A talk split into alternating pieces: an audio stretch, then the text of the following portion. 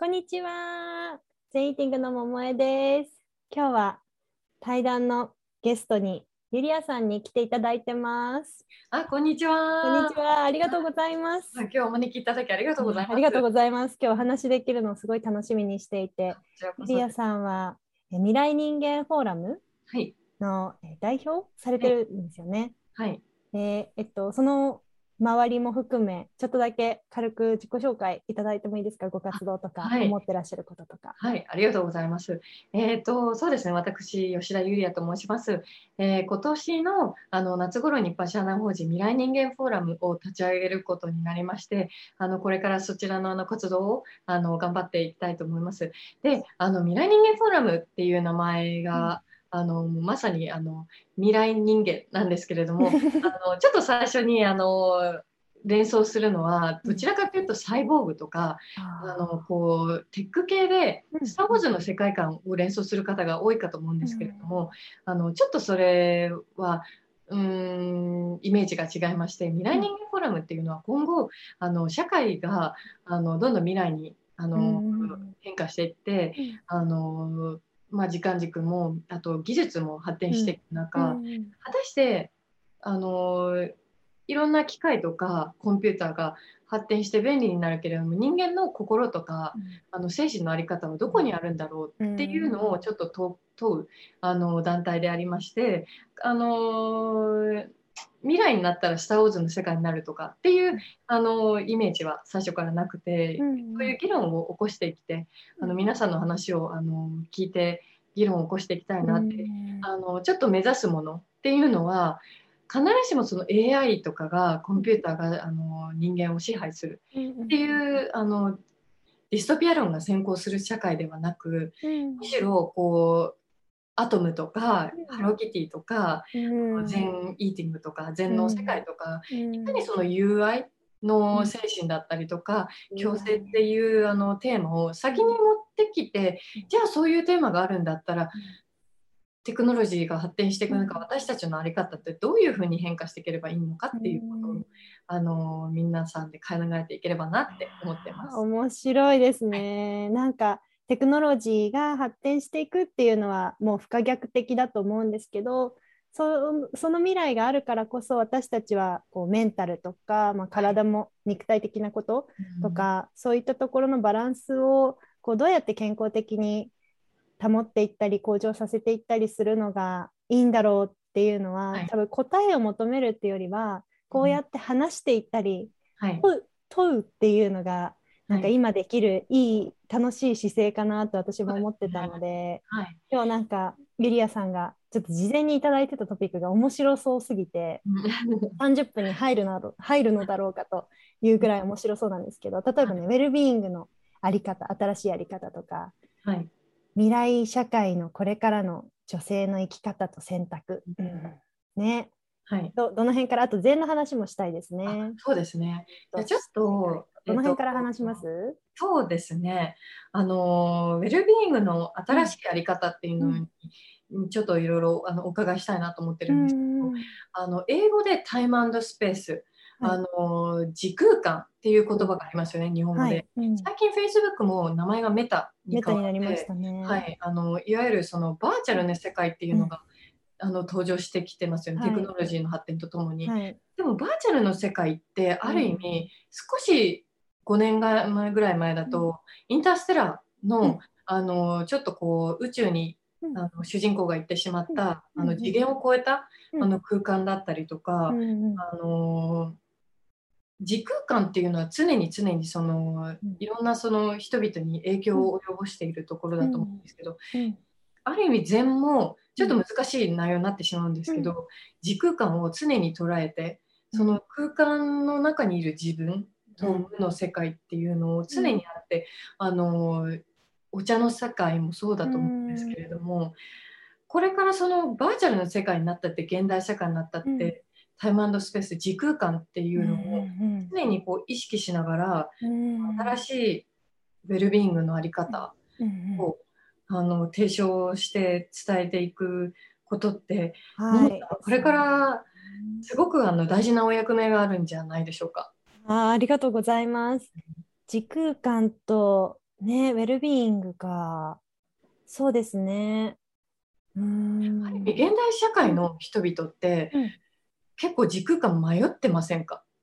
自分の座標がどこにあるのかっていうのが、それこそお茶の席に入って二次口から入って、うんこう体をね、うん。あの喉をこう清めて、うん。あのあ自分の意識はここにあるんだっていうことを意識して初めてその時空間の中にいる自分うん。っていうのをちょっとこう空間とともに体感する。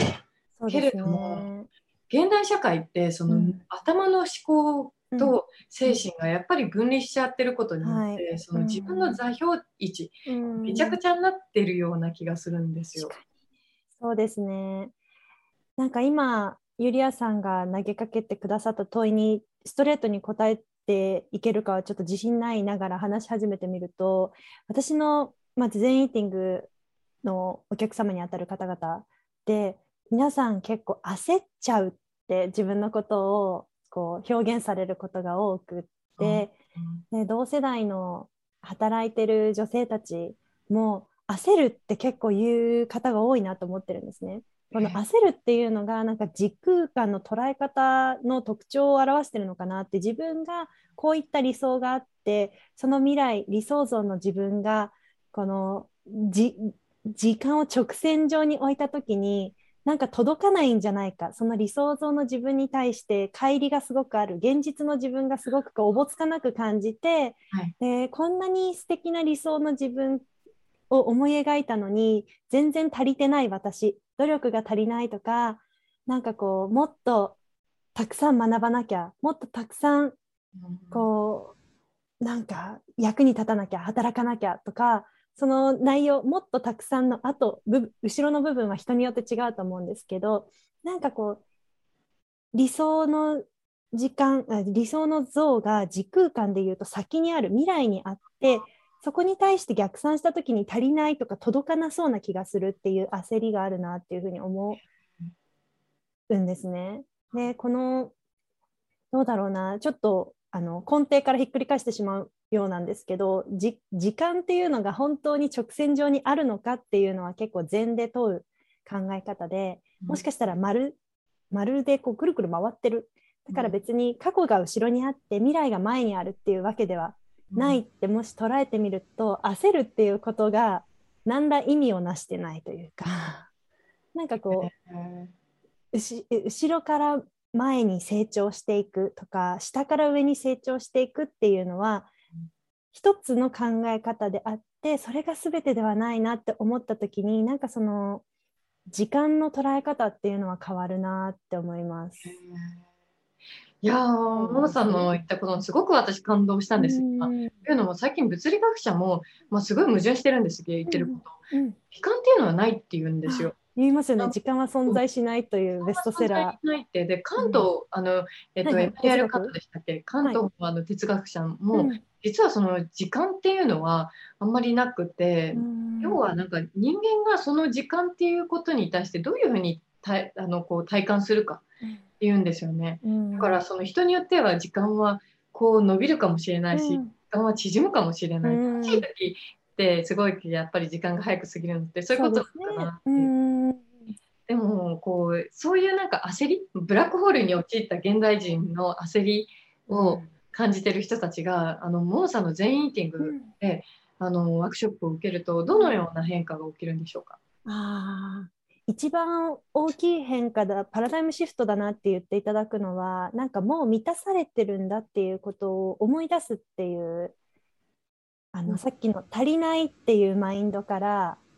やっぱりどうしても足りないマインドだともっと学ばなきゃもっと努力しなきゃっていうスイッチが入るんですけどあそうだったもう満たされてるんだって思い出すのが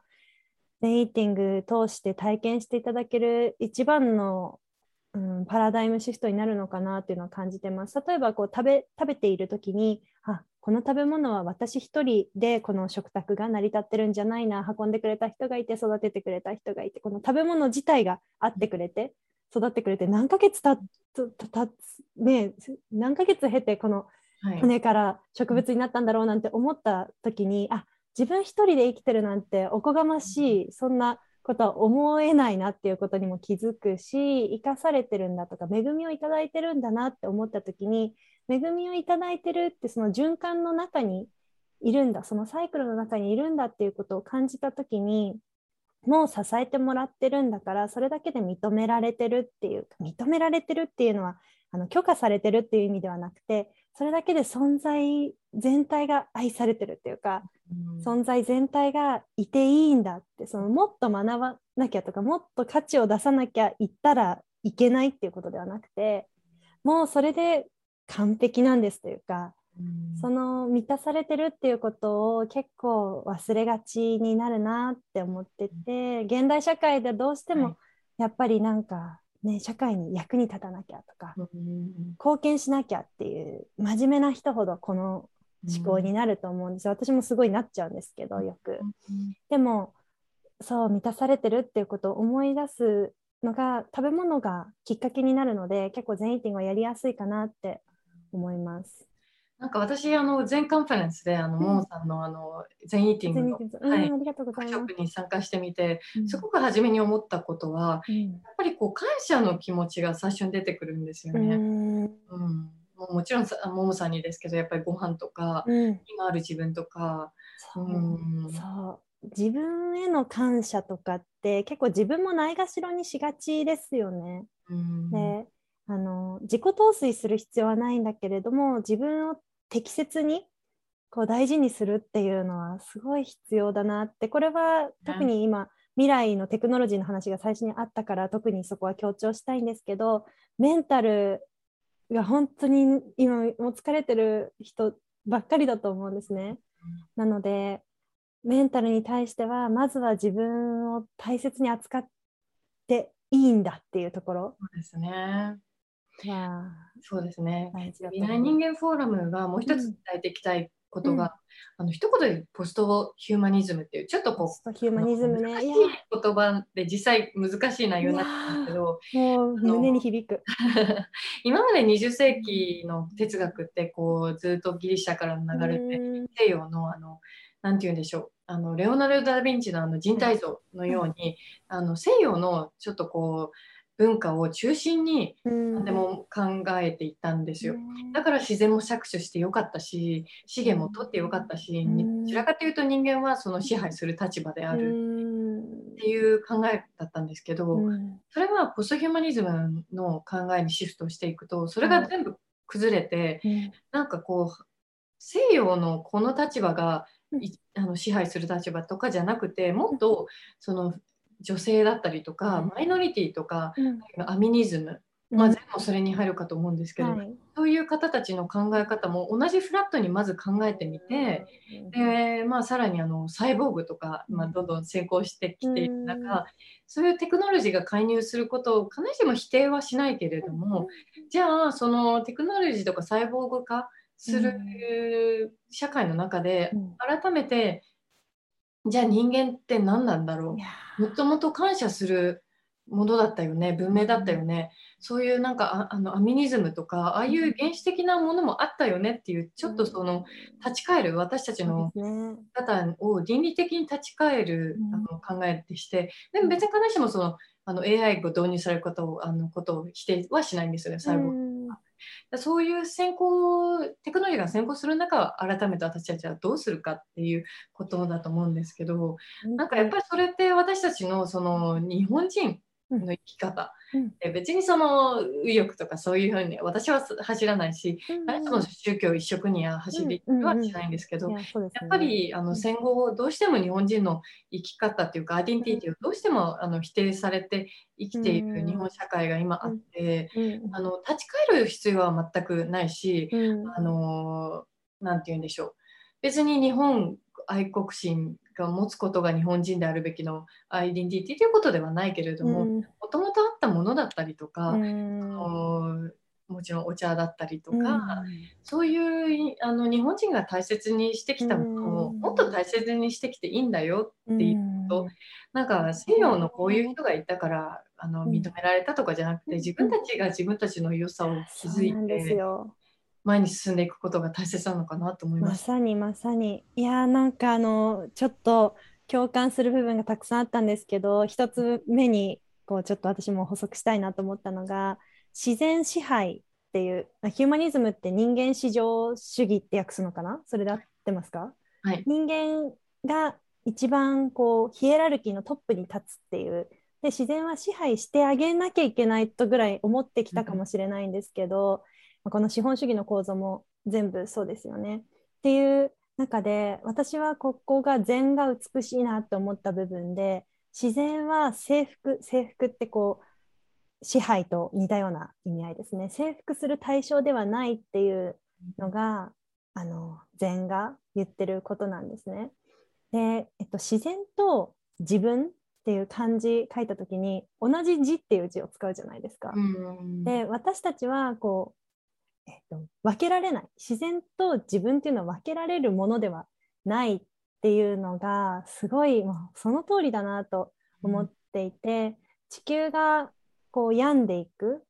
と私たちも結果的にはあのこれ私ね個人的なあの体験なんですけどインドで大気汚染がすごいひどい首都に住んでたんですね2年間。その時にあ空気っていうのは自然からの恵みなんだな。そしてそれは何て言うんでしょう大気汚染の中にいたら自分も病むっていうのが地球の地球の病が自分の病っていうことをこう環境の話とかで聞くのを体感した瞬間だったんです。なんか日本にいるとそんなに不快感とかを覚えることがないので、うん、まあ地球と自分だったら自分が大事みたいに思っちゃうでそれはすごく切り離された考え方で本当は地球と自分は同じもの、まあ、宇宙と自分って言ってもいいかもしれない、同じものなんですよね自然と自分は。だから征服したり支配していくものじゃないしすればするほど自分が結果的に病むっていうことなんですよね。ねなので一体なんだって思うこと思い出すことによって健康的な関係性っていうのが作れるんじゃないかなって思います。禅で言うと、うん、私はそのあのクリスチャンの教育をあの、学校教育科のクリスチャンだったので、はい、どちらかというとプロテスタントの教育を受けて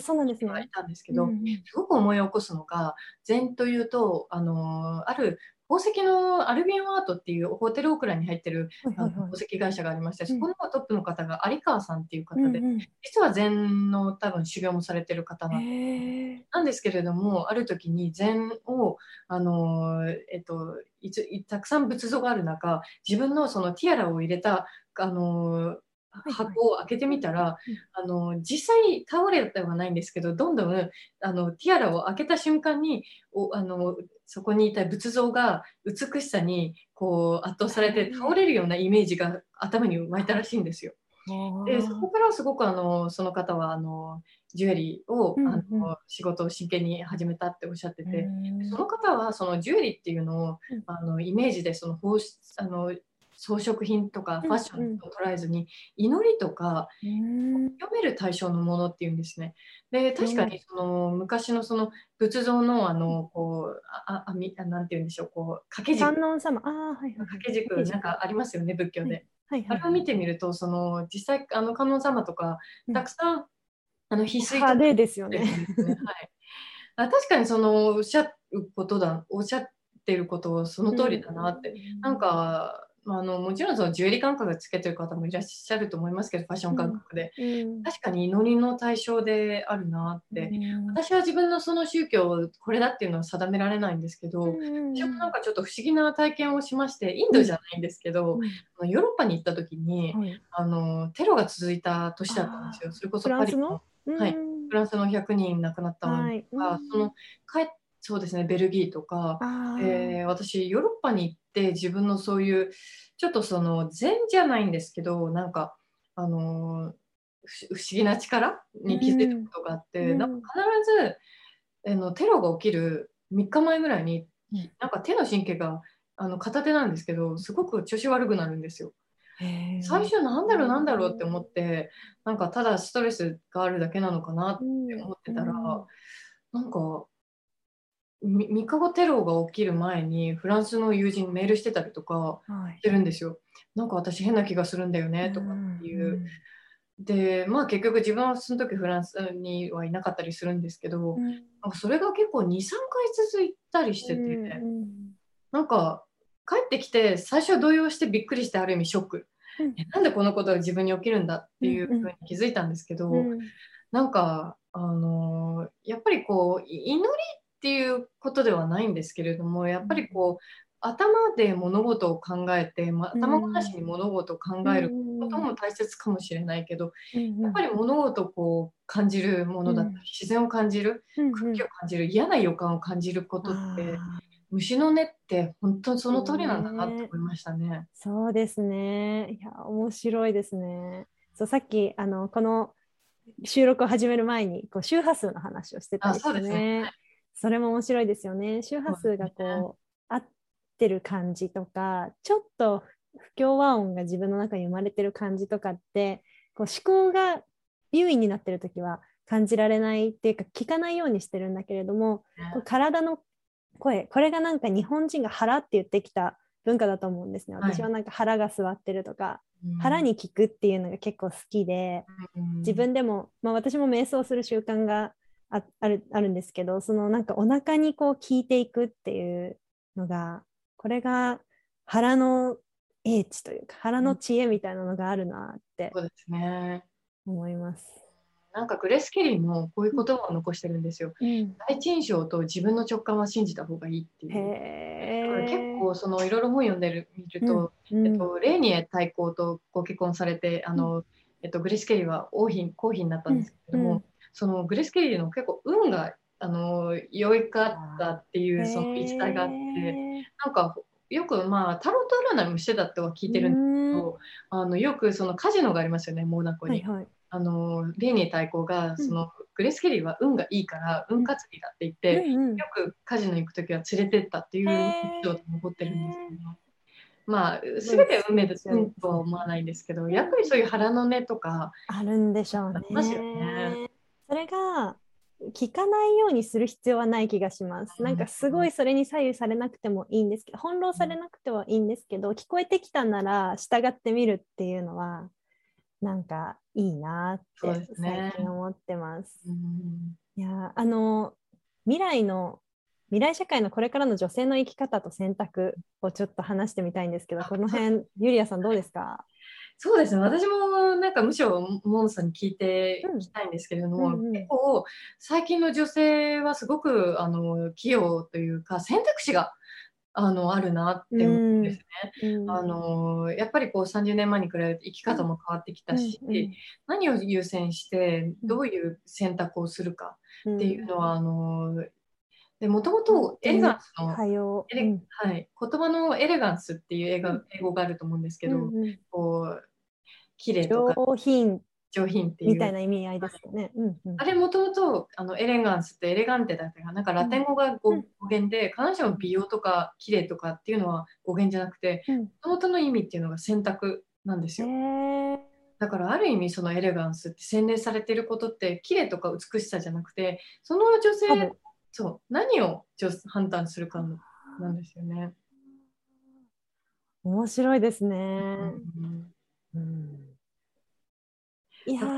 今後その未来社会になって、ある意味たくさんの選択肢が人間に残されてるじゃないですか？はい。例えばその遺伝子が、うん。あの組み換えできるようになった時に、果たしてその野菜は OK だけど、じゃあ人間はどうするのか、うん。うん。そんな優勢劣勢ってつけるっていいのか、そもそも優勢って何なの？そもそも劣勢って何なの？ってなるしなんか未来に未来になっていくのこでその格差とかうん。いろんなその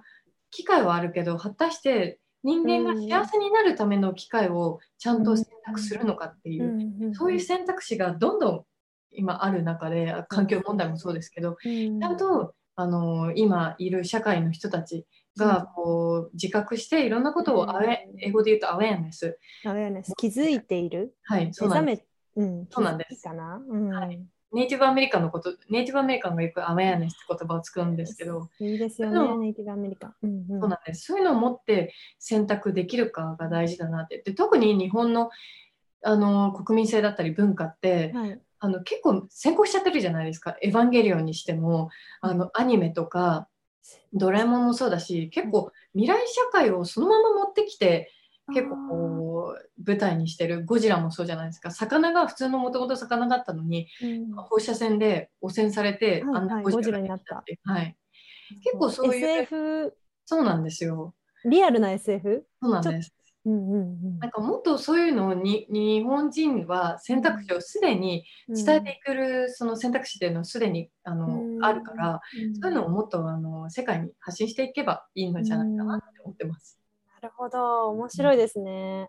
いいですね。なんかそういう日本の可能性って私もいつも考えてて日本はもっとこの今世界、うん、危機とまでは言わないけれどももし今世界が何かこう苦しい状況、まあ、常に私たち多分苦しいでしょうね。100年前も200年前も。でもなんか今のこの閉塞感に対して日本の心とか日本が大事にしてきたものっていうのはすごい突破口になったり、うん、ヘルプになったりするんだろうなって思ってて私はなんか自分がどう活躍していきたいかとかはあんまり思ってなくてそれよりもなんか世界の中で結構これ必要なんじゃないかなって思ってます。競争していくこともっともっと得ていくことじゃないうん生き方があるんだよっていううん。なんか人を蹴落として成功していくことっていうのをモデルとしてでも苦しいなって気づいていてってなった時にじゃあどういう他の選択肢があるんだろうっていう時に私はあの禅を進めていく人ってお自分のことを自負してないんですね。はい。なんか禅のお坊さんではないので、なんかもう少しこう普通に働いている働くまあどうでしょうね。30代230代40代ぐらいの方たちが頑張りズムみたいな頑張ることが正義みたいな中であのストレスをもし感じてるなら肩の荷を下ろしてもいいんだよっていうことをなんか伝えていけたらなって思ってますね。そうですね。私もあの今共感するのは私も自分のことはあんまりむしろ考えてなくて、うんただちょっと自分のことを言うとすると私、えっと、あの血はほとんど日本人なんですけどうん150年前にオランダの血はちょっと入ってるんですよ。でまあちょっと覚醒遺伝かあの、